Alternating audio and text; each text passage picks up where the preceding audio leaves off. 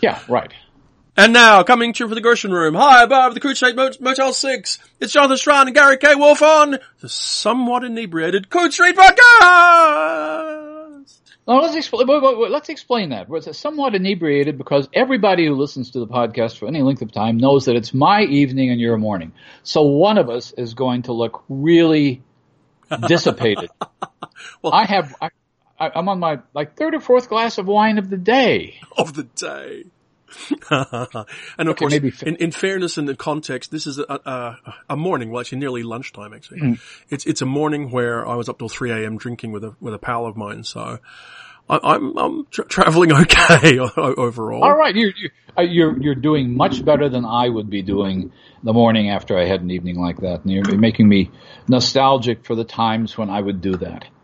Um, and when you get to be my age, you learn tricks, by the way. A trick I learned from Brian Aldiss uh, who for years would be uh, either at ICFA or I'd see him at conferences in England, and he was always up, even well into his 70s, into his early 80s, uh, up until two or three. And then I finally realized that Brian disappears for about four hours every afternoon and takes a long nap and deliberately prepares himself. Well, let's face it, at most conventions, you know, what happens in the middle of the afternoon isn't really always the most interesting part. Well, of course not and and he was not somebody that necessarily enjoyed sitting in the sun out uh, mm. at the pool of ICFA. So so, but but his point was he was trying to convince us uh, that he was really much more uh, virile than he actually was. I guess. I have to say, speaking of con- of conventions, I don't know if I yes. mentioned this to you, um, but a, week or two ago, maybe Darrell Schweitzer posted on social media that he'd uh-huh. stumbled across the program for the Second World Fantasy Convention, which was in what, Rhode Island in 1976 or something. And I have to say, on one hand, a much simpler convention than you see these days. Two days, one stream of programming. Come and see this or don't see anything. But on the other hand, wow, Gary, back in those days, you know, it, you know, the, the, the, convention could be opened by Ted Sturgeon. You could see Fritz Leiber and Michael Moorcock or, or, you know, arguing over swords and sorcery with L. Sprague de Camp that kind of thing. Mm. And you're going, it doesn't feel, and it's probably just a passage of time, doesn't feel like that kind of thing happens now just because the Giants haven't quite emerged again or something. I, well, I, I, think that some have, but not legendary in that sense. You're talking about a generation that is probably the generation before uh, the generation which is passing away now. The yeah. first World Fantasy I went to was one of the early ones in suburban Chicago, and I uh, I went to it because uh, Phil Farmer was a friend. And the first night, I had a I had a student with me who was a fan, uh, and it was his first convention of any kind. And I invited him to dinner with what turned out to be Phil Farmer and Robert Bloch and Fritz Leiber and and and me and the student. And I I was and the student and I were thinking we're we're just going to listen. We're just going to see if we can get these guys going. Yeah. And it was absolutely, and you can't do that anymore. Um, no, I mean, there, if you're lucky, there are other versions of it in existence, and I would never say, you know, the, the, the, the golden times are gone or anything, but certainly those feel, from this point of view, like foundational times, if you like, when a particular version of the genre was being developed, um, and they were the people who did it. I mean, Leiber was there at the start of modern swords and sorcery. You know? Well, I think it's, but but but the, the the era that we're looking at there from today's perspective must be like when I was yeah. Uh, oh, in yeah. college. A million years ago. In college. A billion I read memoirs. Ago. Memoirs of people who were in Paris in the twenties, and they were hanging around with Hemingway and Stein and Fitzgerald and Morley Callaghan and that sort of thing. And yeah, that's never going to come again. Um, and frankly, uh, to be honest, hanging out with Saul Bellow and John Updike and those people probably was never as much fun anyway. Uh, so there th- need to be a kind of attitude there too, and I think that may be gone. But it raises an interesting question that I had raised to you in an email, and I want to I want to start off this by um, asking you, as my editor, to to start doing me a favor. Uh, because as many people know, Jonathan is the reviews editor of Locus. I write reviews for Locus, and Jonathan politely corrects misspellings of names and things like this, which I habitually do. I'm going to ask you to stop me from using a single word. If you see me use this word in a review, cut it out and email me and tell me to do something else. And you know what the word is? The word the word is meats. Okay. okay. M E E as in, okay, um, it's something that reviewers do. I don't ever want to do it. It's something now that promotional uh, letters from publishers do. I got a letter. I'm not going to tell you what publisher this is or what novel it's from, but the promo letter starts off, Station 11 meets, never let me go. What does that mean? I mean, how much, it's, novels aren't people. They don't meet each other in other novels. And I, I, see this all the time. I see reviewers doing it. I'm thinking, uh, and I was thinking, okay, Snowpiercer is, let's say, it's Cormac McCarthy's The Road meets Thomas the Tank Engine. Of course, it's uh, it, it, it's a completely arbitrary way of trying to get people to read books that they otherwise wouldn't read by connecting them with two other books that they probably haven't read either. So okay. I, I don't want you I don't I don't want you to let me ever say X book meets Y book because that doesn't happen. Books don't Fine, meet. but you know what they're saying. You know what they're saying is that they're, they're, they're, it's like blending a color palette, right? Mm. When red meets yellow, it becomes orange. Which is the new black, I suppose. yeah, I guess you could go with that too, but okay. I mean, we have one reviewer who every aside that he, that the reviewer writes is indeed. And I cut that out religiously because mm-hmm. it's everywhere, like a nervous tick. Okay. And, and, and, all all reviewers, all writers have bad habits, as a matter of fact, and, and, and those things are things that you have to pay attention to as an editor. Yeah, I reckon. But the there are habits. The, the, one I'm talking about is a habit that's become a generic kind well, it of is, thing. It is. Well, there are all, all, kinds of generic PR speak. I mean, look at the U.S. Constitution. It's basically you know, generic PR speak. But um, when I shouldn't have said that. That was bad. Okay. Uh, but yeah, it well, is. So you're right. Magna Carta, so there. It, there you go. Uh, but you're, you're, I mean, yeah, sure. Generic PR speak has been f- pushed at us for so long that we just regurgitate it without thinking. It's the same way people now frame frame their own uh, Facebook posts, uh, photos they put up as though they were some kind of amateur journalist or something because that's how the, filter it comes through. So we, but, but I will, I will do my best, Gary, to stop you meeting anyone. Well, the reason I, I, I think the, I think you're right. I think the issue behind that of, is, is one thing for marketing people because they're trying to reach two audiences. They figure, okay, this book sold a lot of copies and that book sold a lot of copies. So this book has, that's all they're thinking of. Yeah. Um, I mean, you, you won't ever say you won't, you won't ever see a promo letter saying the, that this utterly failed novel, which I like, meets this other utterly failed novel because that's not going to sell any copies. But it does raise an issue, which is how do you get people to read something original? Uh, how do you get some somebody to read something that isn't like X meets Y? And I, I, I've never talked to authors about this. I don't know how authors feel about being told by their PR people that their book is X meets Y. Well, they very well may have come up with it. They might have. I mean, I, I suspect writers do this in their own pitches and their, yeah. Well, you kind of uh, have to because again, it's this thing you're, you're, tr- particularly before the, the, the work exists, one thing you're trying to do is give people an idea of the space it exists in.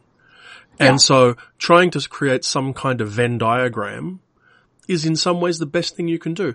And also, I mean, like, I've done it. I mean, I've done it. I did it in my um, year in review piece for the February issue of Locus.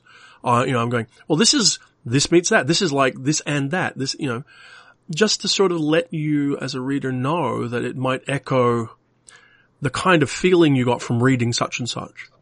But yes, I mean, we, we do all need to be careful. I mean, I was going to say that one of the things I learned being edited um, as an anthologist actually was I was much less aware of repetition of words than the average copy editor is. You mm-hmm. know, I mean, if you used the same word twice in a sentence, it wouldn't particularly get me or bother me, but it's the kind of stuff that drives copy editors bananas because they, you know, they, they circle them all the time. Assholes.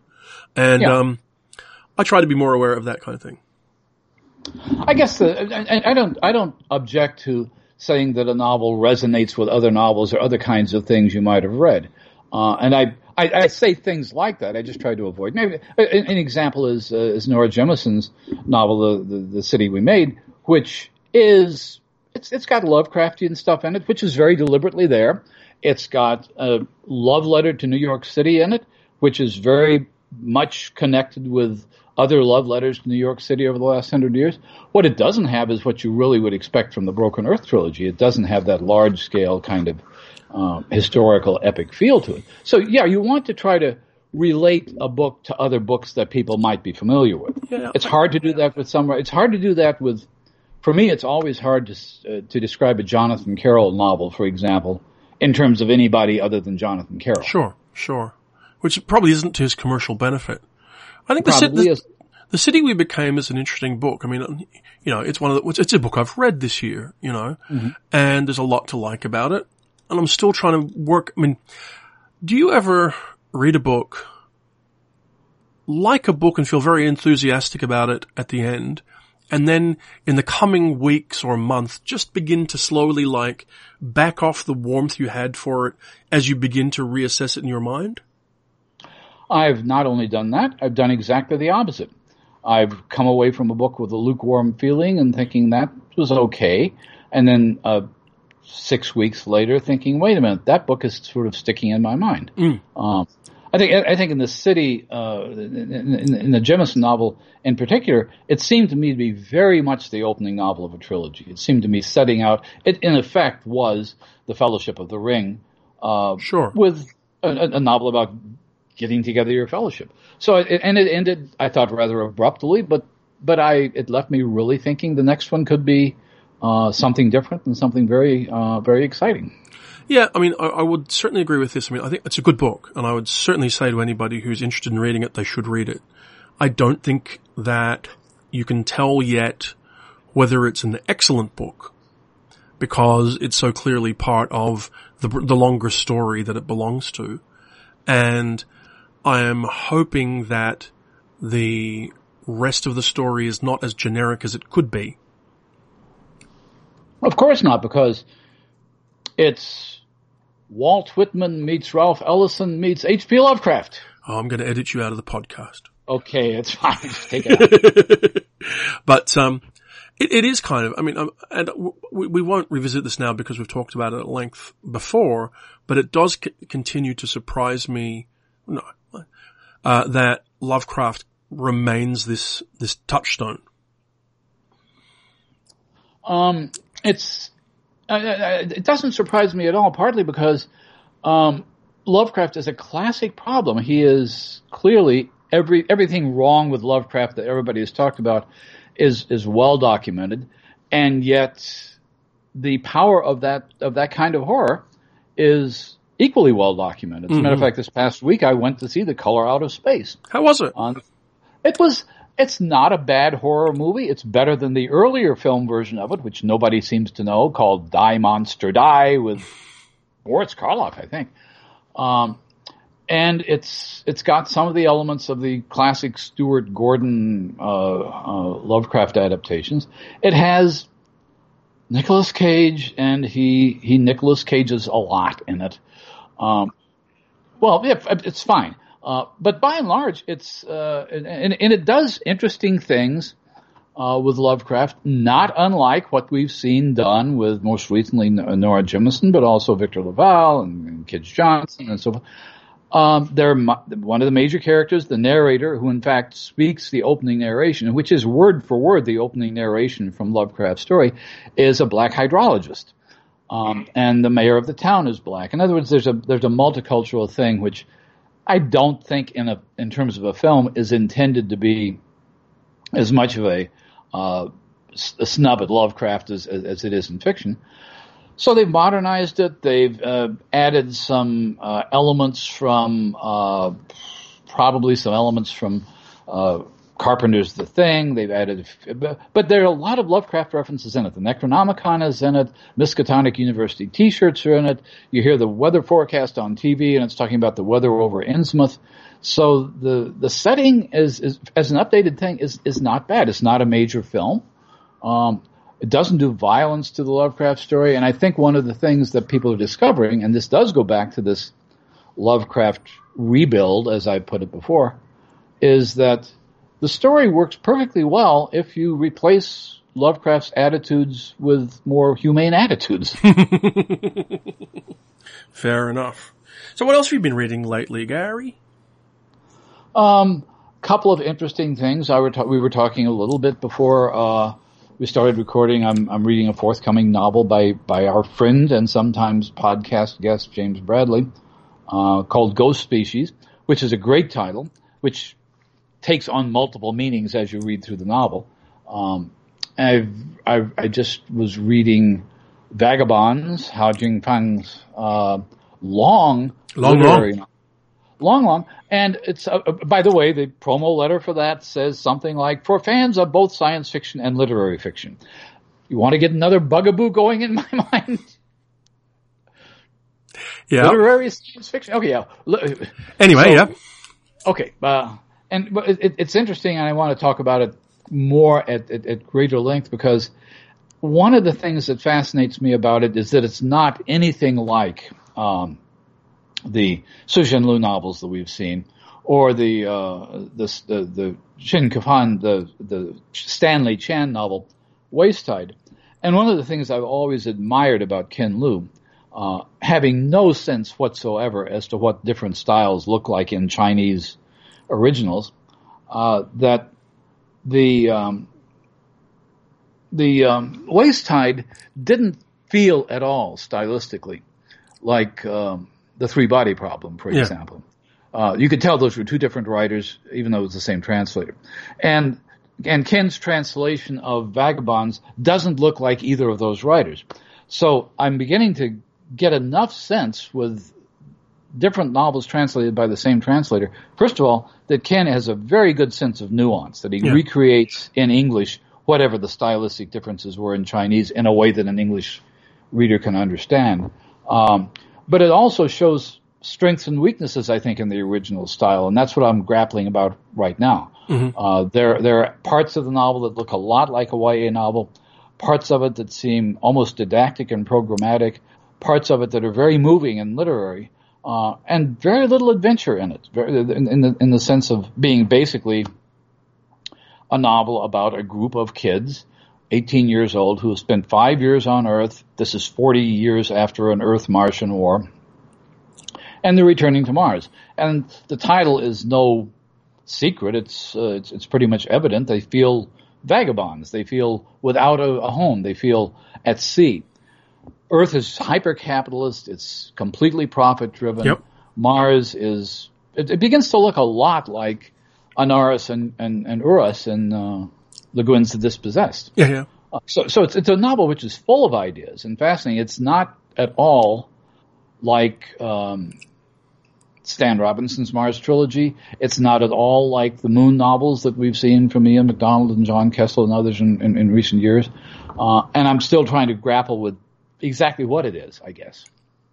Well, did you see, by the way, this this month, Tor launched their own version of the science fiction masterworks uh, a thing called The Essentials or something, I think it is, with or, two or books. Yeah. China Mountain Zhang and, uh, The Three Californias, the, tr- the, the trilogy of, right. which, which, I mean, I've not read in a while, but remains a, a fascinating work looking back on it. You know, this experiment of writing stories about a place from different angles that way. Well, that, that raises the question really that I uh, wanted to focus on a little bit in this podcast and that is what do you say to somebody who says, I haven't read science fiction since I was 12 and I'd like to get back into it and I want to start reading it. Or somebody who is, you have a lot of respect for, they are literate, they read books, they read novels, they want to try science fiction out.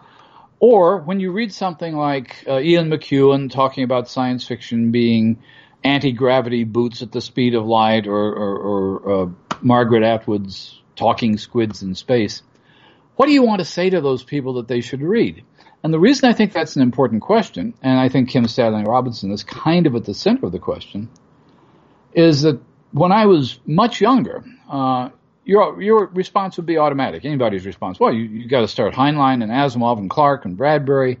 Um, those those are stories that are some of them 80 years old now.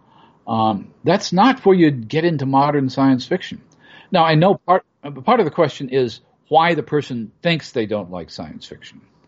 And I remember once, uh, decades ago, a part, an instructor that was teaching for me when I was a department chair said she didn't like science fiction because of its lack of affect, which is something I'd heard before. So I gave her a copy of I Have No Mouth and I Must Scream, which is nothing but affect. It's mm-hmm. all affect. Yeah. Uh, and she was she was disturbed for a week. After that, she she didn't want to read science fiction because it was too affective and too upsetting. I, I think the answer is, is partly the, the obvious one, which is you're always going to give people advice in, in their own context. You know, like mm. if someone, you know, is reading romantic epics by, by, by, by preference, then you're going to be in that sort of space. But what you're really asking is what sort of works are the kind of ones that persist to feel modern and who are the modern authors that you would talk about. And to some degree, it's one of those things where there are a few benchmark new wave writers whose works survive and look modern in many ways. So if, if they're completely new, you still would recommend Le Guin and Wolfe and a few other people. Um, but then you get into Stan Robinson's generation and Michael Swanwick's generation, the, the writers who came through in the 80s, and you're directing them to the Karen Fowlers and to the Stan Robinsons and then depending on their taste and what they're looking for, maybe through to Greg Bear from that era and ne- sort of skipping forward like to now. I mean, I do think you're talking about a Nora Jemisin or someone like that that you might start with, allowing that I still think that the writers of the last 10 years are sufficiently untested in some ways that we won't know how well we think of them for another 10 years or so. But that kind of space. And I tend to, you like, I'll, I'll point someone at some, a book like Air, say, by Jeff Ryman, which is a fabulous book and is a serious book and is a literary book and a thoughtful book. Or I'll point them maybe to 2312 or, you know, I, the, the one thing I would avoid, I always try to avoid is pointing anybody at, um, at, uh, you know, long series and trilogies and whatever else. So it's it's always a bit of a thing when when when, a, when the best work a, you know, the author has is is a series. I think that's a problem, and the other thing is I think people who want to get back into something don't want to get into a long series, or maybe not even into a trilogy. I mean, you're obviously right that in answering the question to somebody that you know, to somebody who is a friend, you want to find out what their interests are and their interests might very well lead them toward um, something like I don't know Annalee Newitz's autonomous, which is for somebody who's interested in that sort of thing. Uh, whether that's characteristic or whether that's going to be read 10 years from now isn't the question. The question is what will appeal to people. Yes. This partly came up because when I was teaching science fiction classes, where you have to try to figure out things that will appeal to students, some of whom are Stone fans. This, for some interesting reason, this uh, class had two stone Ian McDonald fans in it mm-hmm, that should mm-hmm. have delighted him. But there were also uh, students from other majors taking it for a lit course that they needed. And so one of the things I assigned them was one of Gardner Dozois' anthologies. In fact, it was his best of the best anthology, which was, it's a terrific anthology. It was, there, there, we should parent, parenthetically say there are like two bests of the best now. Yeah and the most recent one really isn't the best of the best. The the last one that Gardner did was the best only from the preceding twenty years. Yeah, yeah, yeah, right. So so anyway, the uh, half the students found most of the stories in the Gardner Dozois anthology incomprehensible. They had no idea what to do with Greg Egan. Mm. They had no idea what to do with any number of other writers. Uh, one of the novels I chose because I thought it was a balance between what they would see as literary and what I would see as science fiction was Robert Charles Wilson's Spin. Mm-hmm. And they adored it. They loved it. Yeah. Uh, and I, I, I, began to realize that one of the things that's a factor now in trying to get people to uh, enter into science fiction as readers is that many of them have a background, at least in Star Wars and Star Trek and The Expanse and um, maybe Avenue 5 is a new one. So they have some ideas about science fiction. And you don't want to disillusion them completely, but you want to show them that there may be things a little bit more complex and that are literary in the way that the better science fiction films are filmic, if that makes a sense. It is an interesting tightrope to walk to go when you're because on when you're right. Once upon a time, people who didn't write, you know, read science fiction were largely oblivious to its tropes and themes. Mm-hmm.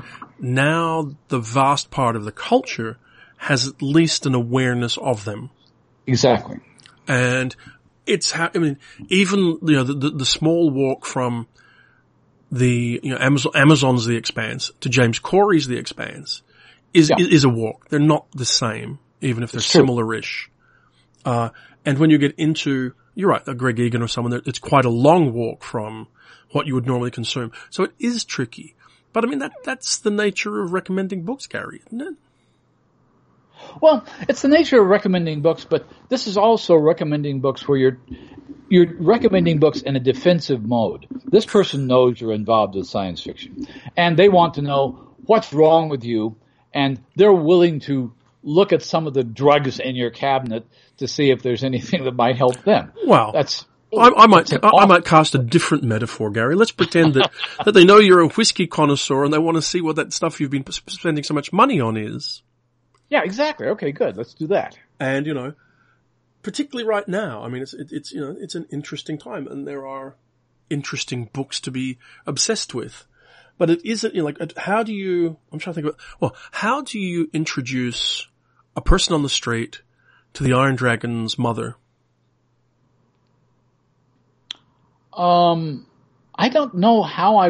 I certainly I, I don't think I'd start with that novel. Hmm. Um, maybe with the Iron Dragon's daughter, but um, I don't know how I'd de- describe that to somebody who hadn't read any fantasy or science fiction, because that particular set of novels is so elusive to different traditions and so knowledgeable and so no- sort of wryly satirical.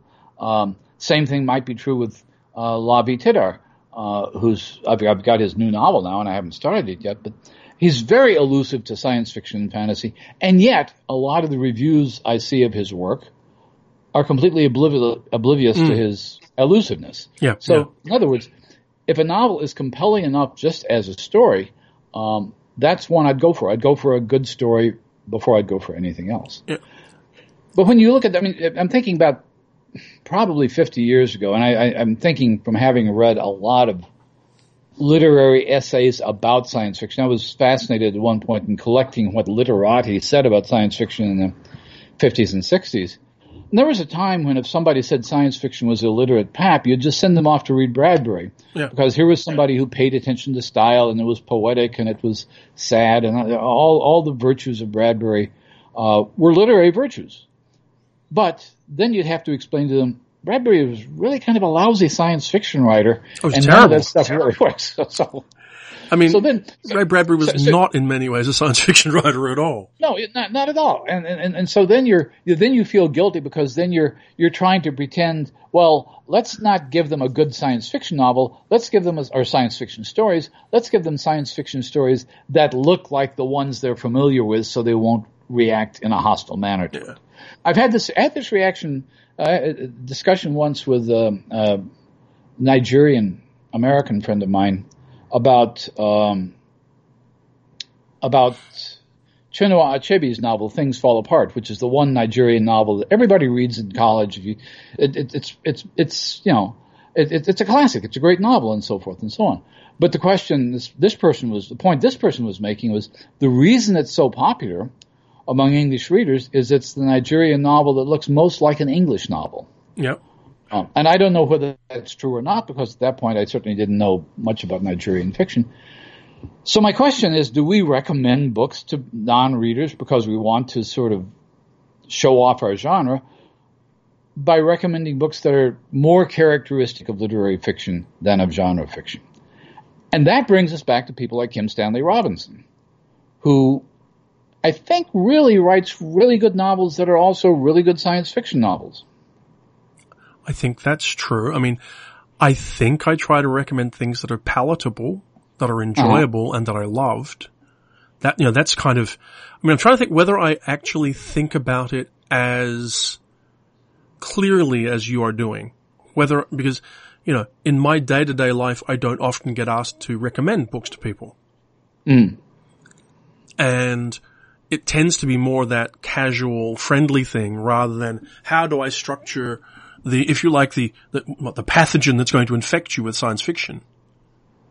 Yeah, and, and, and, there's, there's a sense that the more you know a person, uh, the more you think, oh, this is, this is more like a prescription than a recommendation. Like, this is the science fiction you need because you are clearly hung up on power fantasies and you need to have, you need to be, you need to be taken down a peg. So let's. Yeah, I mean, probably uh, the one, one reality check I give myself recommending a book is I do ask myself, is this a book that you are, have to be an insider to enjoy? That you need exactly. to be, that you need yeah. to be, perhaps the better way to put it is heavily contextualized to, to, to enjoy. Uh, I wonder whether a book, I mean like, uh, last year, uh, Elizabeth Bear's Ancestral Night was one of the best uh-huh. books of the year, wonderful spa- uh, space opera science fiction novel. And I, I think a broad audience could pick it up cold and get into it but I'd have to stop and think. Um, I'm not sure about Arcady Martine's debut, which I think also is terrific, mm. but I think it helps if you're more immersed in the field and familiar with the field before you read it.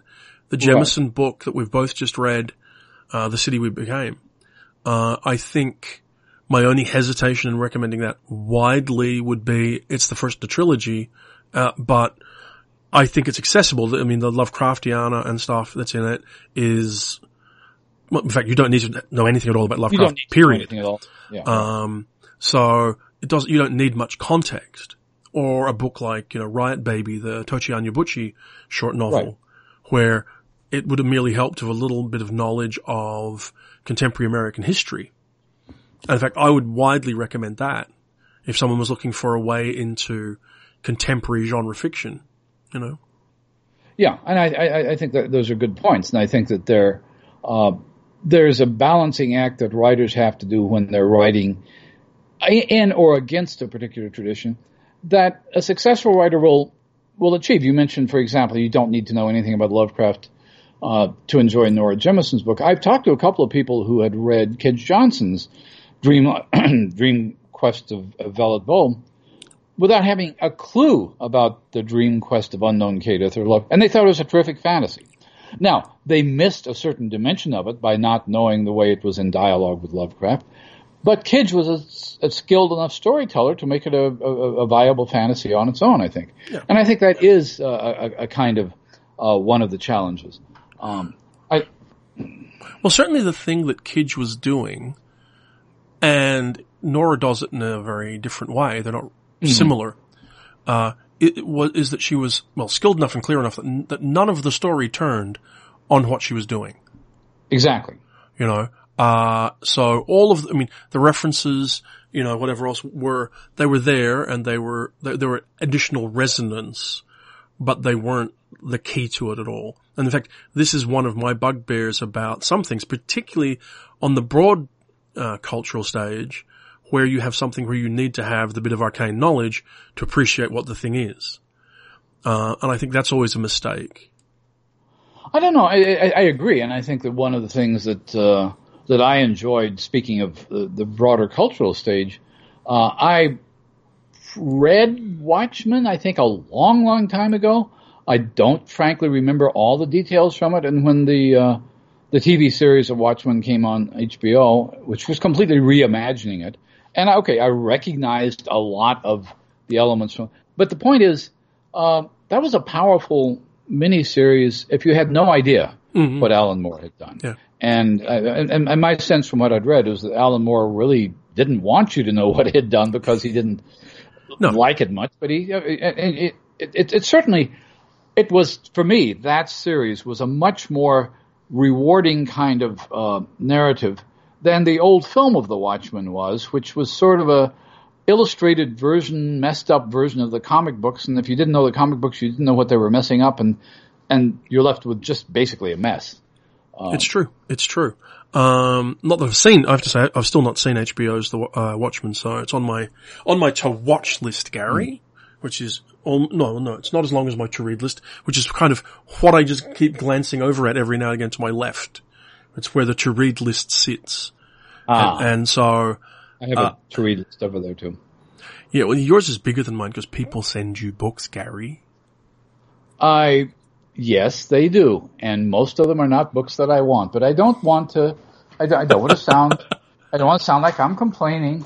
They're, they're, they're always, they're always sending me books that are meeting other books. what, often on their way back out the door? Yeah, exactly. Actually, no. I, I shouldn't joke because I know it's expensive for publishers to do it. And we genuinely, I have to be really serious. Just in case you're listening from a publishing house, we genuinely appreciate you sending us the books. No, no, really. It's, it's absolutely true. We really love having these books come in the house in increasingly unopenable envelopes, but that's another issue. Um, I mean, maybe not the second and third copies. That sometimes is a little bit tiresome.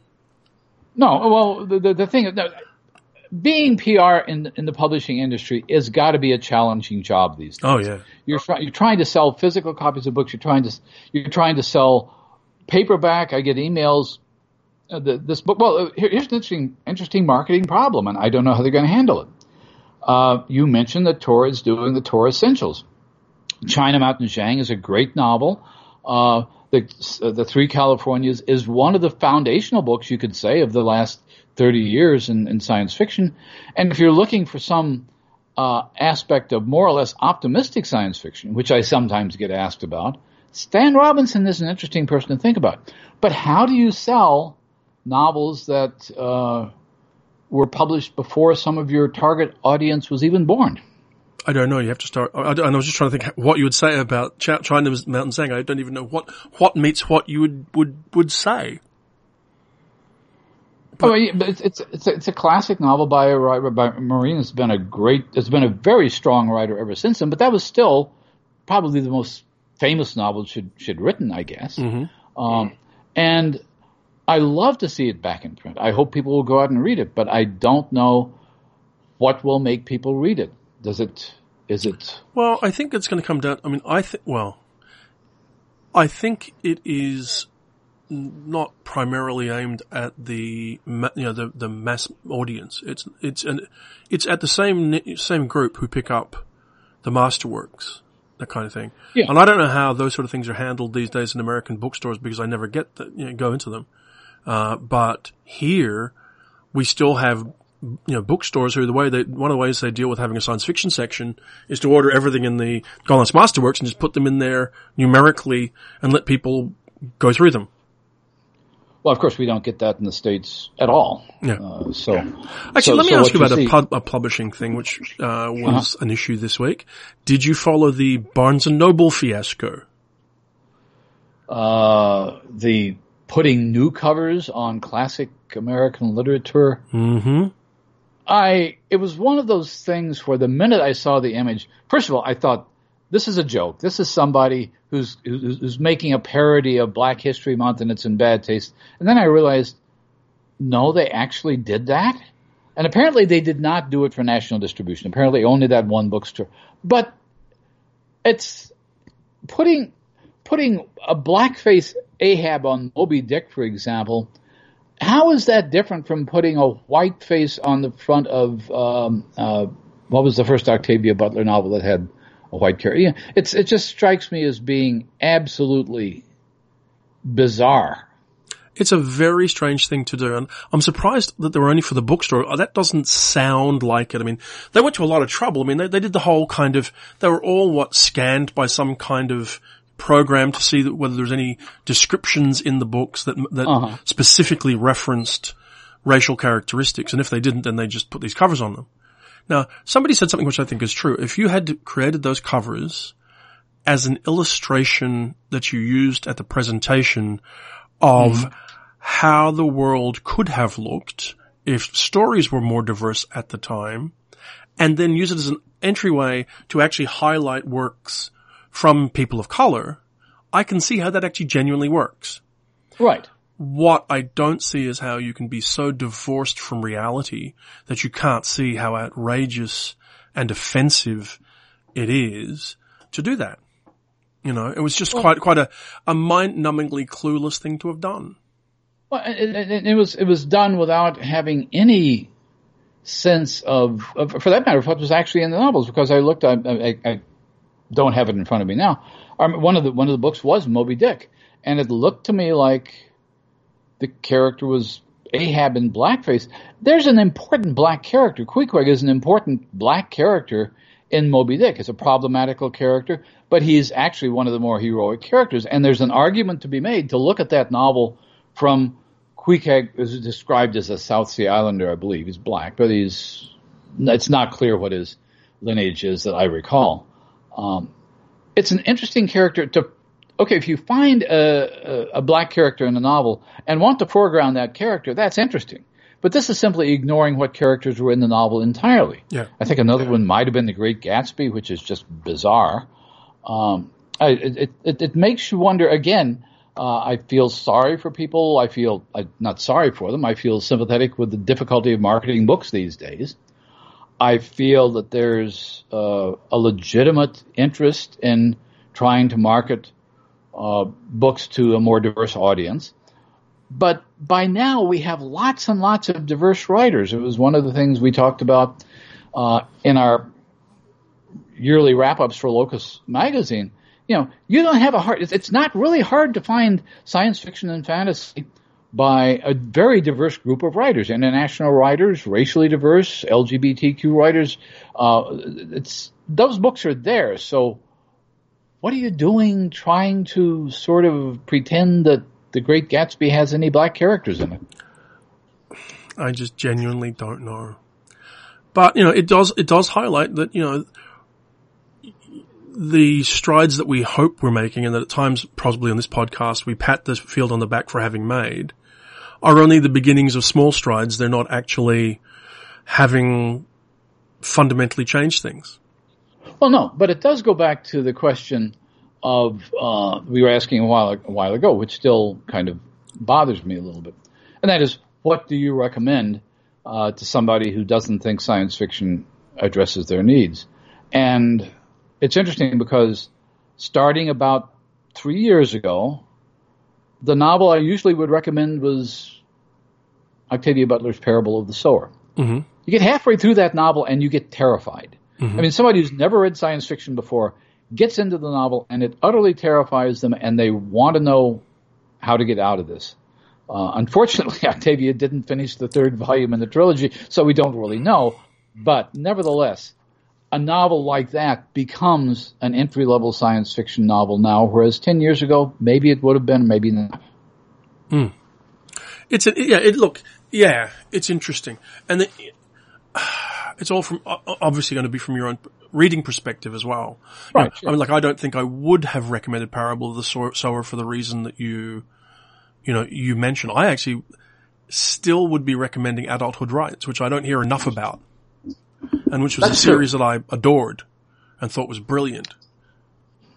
But you know, I think that's true, and I I, I think that the, uh, uh, the the the Parable series obviously has connections to contemporary American life. So the, uh, the reason the reason that came to mind was because the argument I was getting back then, which is an argument we've all heard over the years, that science fiction deals with space colonies and interstellar travel and space opera. It doesn't have anything to do with my life. Yeah. So, uh, fortunately, uh, Butler had written a novel very early on, well, not early on in her career, which really nobody can say that doesn't have to do with my life.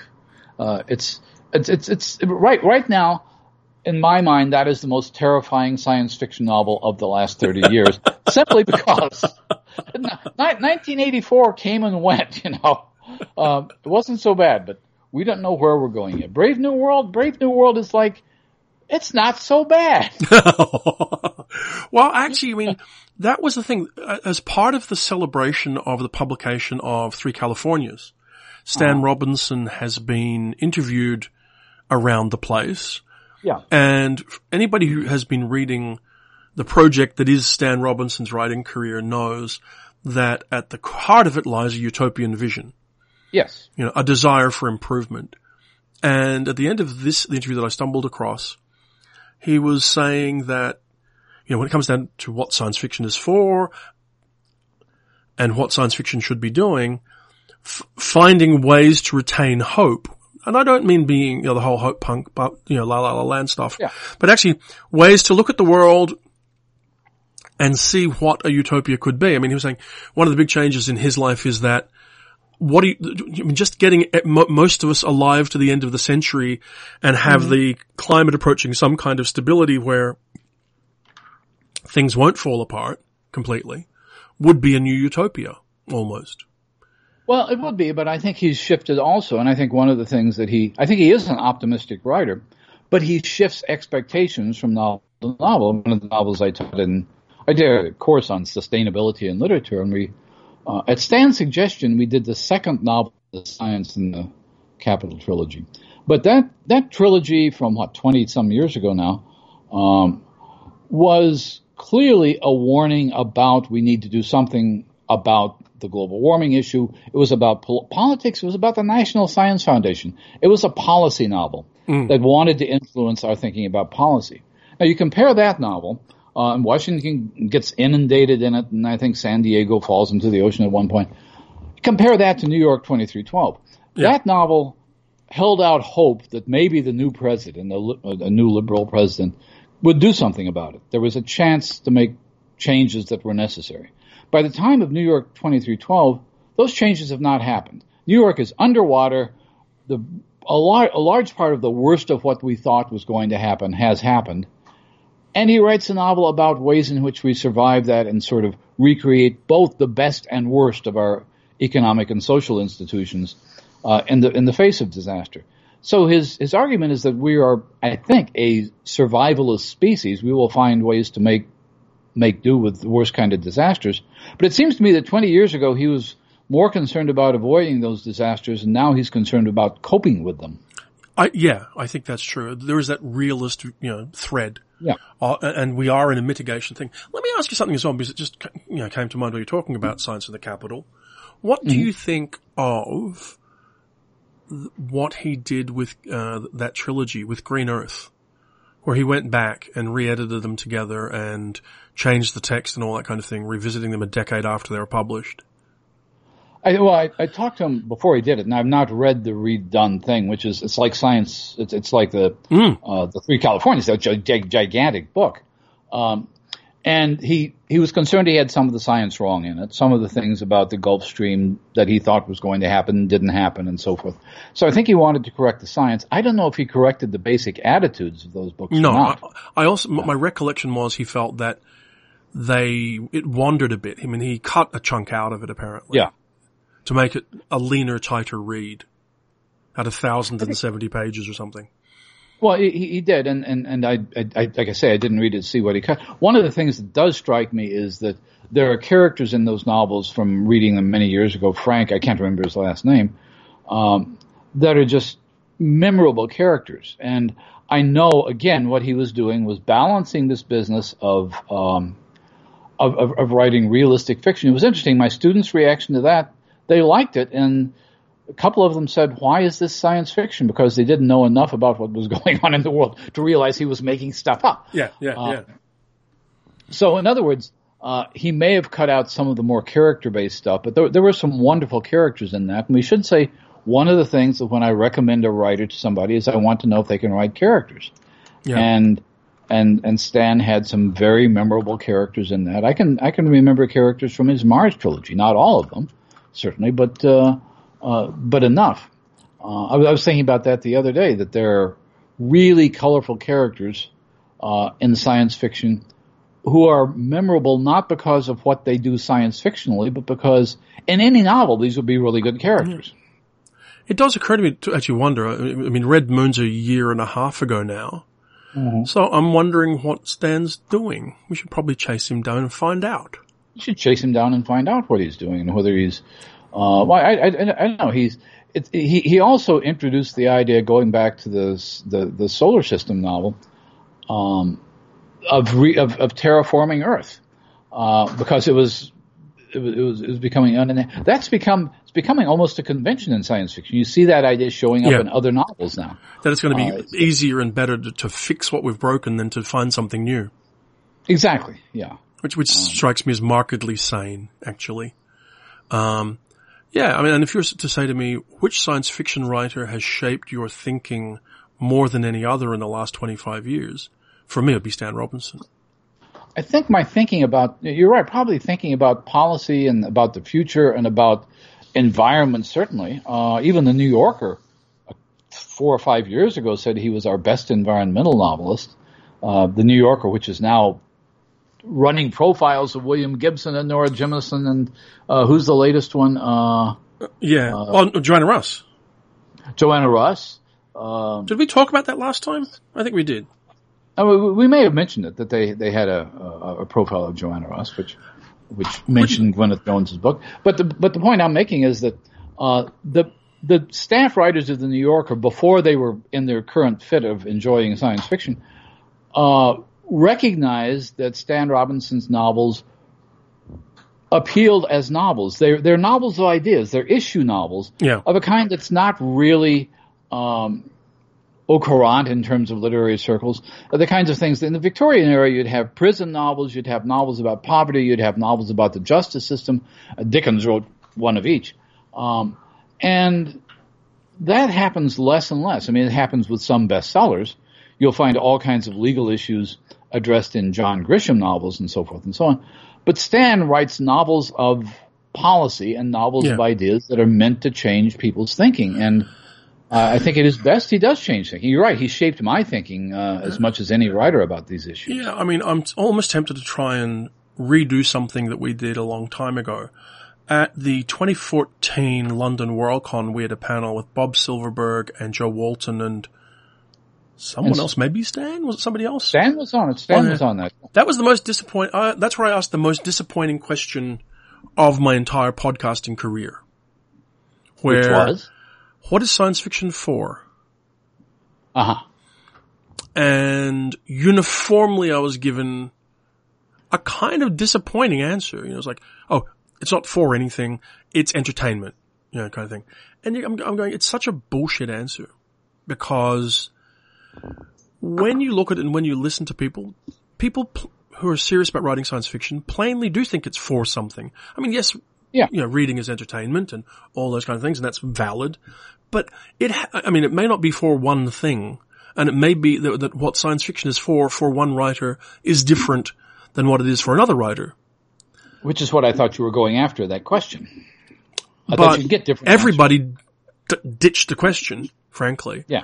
Uh, and I mean, you would think if you were watching, say, Stan's career from the outside, it is for mm-hmm. mounting an argument that the future is to live in. You know, I think that's true. I think that's a, that's a good way of putting it. That, at least that we need to find ways of living in the future. I, th- I think it, as I say, it's changed over time. Although I admit some of Stan Robinson's novel stories from 30 years ago haunt me today. Like Venice Drowned is, yeah, it's just wonderful it's story. Yeah, a wonderful story, but it's like okay. Um, but even then, he was dealing with the issue of scuba diving in Venice to find, you know, find the treasures. In other words, he was saying his concern is, I think, on the one hand, how do we make a better future? And it's increasingly, and I think science fiction increasingly hasn't quite given up on that, no. but has more or less moved into the mode of how do we deal with the future that we've got because we're we're past the tipping point. Yeah.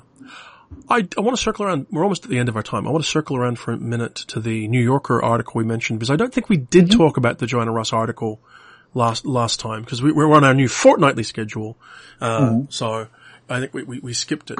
And I was interested to read it, but what was fascinating to me, I mean, apart from the fact that it actually, there actually is an article about Joanna Russ in the New Yorker, which I actually made me think of you, Gary, because of all my friends, you're the one who most talks about the divide between literary and science fiction.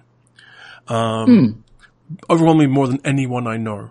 Uh, and so that made me think about you. And then I thought, well, hang on, how, how bad can this barrier be when they're talking about Joanna Russ in the New Yorker, right? You know, it's like, it's the New Yorker.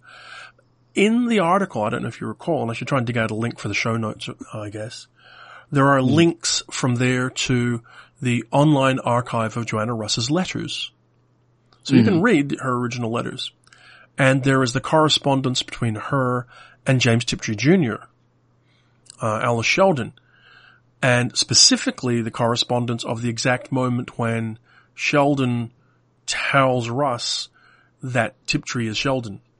And then yeah, the correspondence that followed. And right. it's fascinating, and it's fascinating to, to, to read the, the way Russ looked at it, the way Russ corresponded with Samuel Delany about it. Right. Um, and uh, how they saw Tiptree and then reconsidered Tiptree once they knew who what who Tiptree was. It, it's quite a fascinating thing and, and, and, wonderful to be able to find it online. And I have to say, made me think at the end of it all. And I recommend you go to the article, read the article.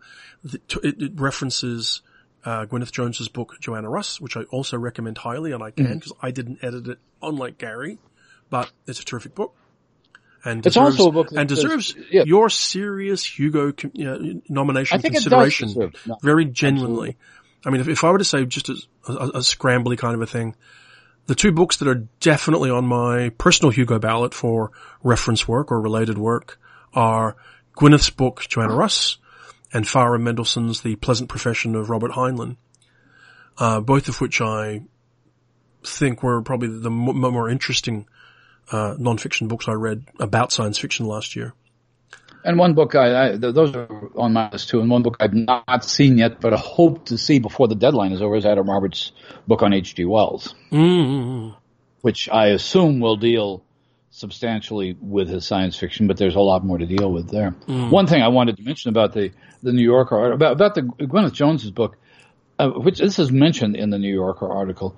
Uh, Gwyneth has a very interesting whole chapter devoted to the what was I think called the Khatru Symposium, the symposium mm. of fan letters. It would have been an online discussion, except it was, and it, it was it was Tiptree and and and Le Guin and Russ and Jeff Smith and Samuel R. Delany, I believe, uh, at a time when nobody knew who uh, who Tiptree was, and it is an absolutely fascinating discussion of what amounted to the foundations of a, of a, of a feminist approach to science fiction that uh, became more and more important. I think, and I think it actually changed Le Guin's thinking a little bit yeah. uh, during that.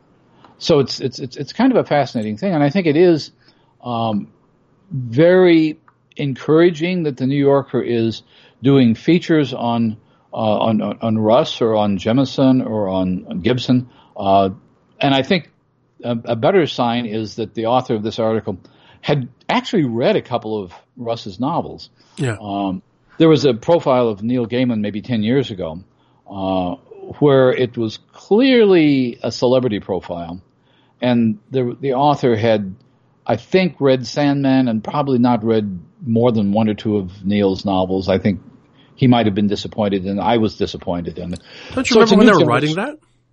uh-huh. Did you remember that we were in Denver in 2008? Oh, I, I, remember meeting the author. I remember her asking me to send a bunch of stuff. I was, I, mm. did you, did you talk to her as well? Yeah.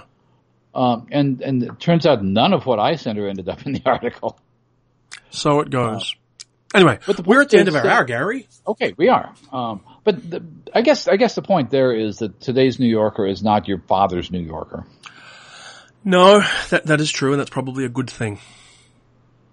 Um, it is. It may be your grandfather's New Yorker though, because remember the New Yorker published Shirley Jackson. Uh, true. Okay.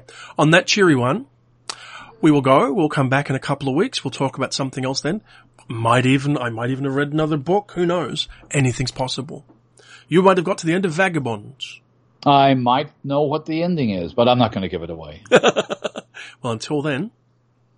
This has been the Coode Street Podcast. Yay!